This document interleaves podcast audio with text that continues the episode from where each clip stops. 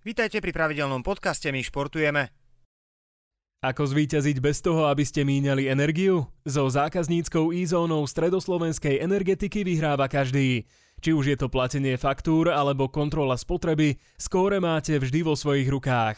Zaregistrujte sa na sse.sk lomka e-zóna alebo si bezplatne stiahnite mobilnú aplikáciu e-zóna SSE a majte svoju spotrebu energií pod kontrolou, nech ste kdekoľvek. Slovenský hokejový obranca Martin Fairvary prispel jednou asistenciou k víťazstvu Washington Capitals v zámorskej NHL na ľade Ottawa Senators 7-5. Vedenie slovenskej hokejovej reprezentácie nominovalo na novembrový turnaj nemecký pohár aj štyroch nováčikov. O premiérový štart v najcenejšom drese zabojujú brankár Filip Belány, obranca Dávid Mudrák, útočník Samuel Takáč i 17-ročný Filip Mešár. Podujatie je na programe od 11. do 14. novembra v Krefelde.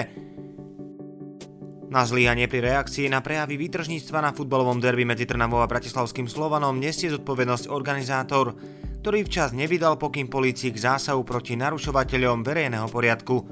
Na útorkovom rokovaní výboru Národnej rady pre vzdelávanie, vedu, mládež a šport to uviedol prezident policajného zboru Štefan Hamran.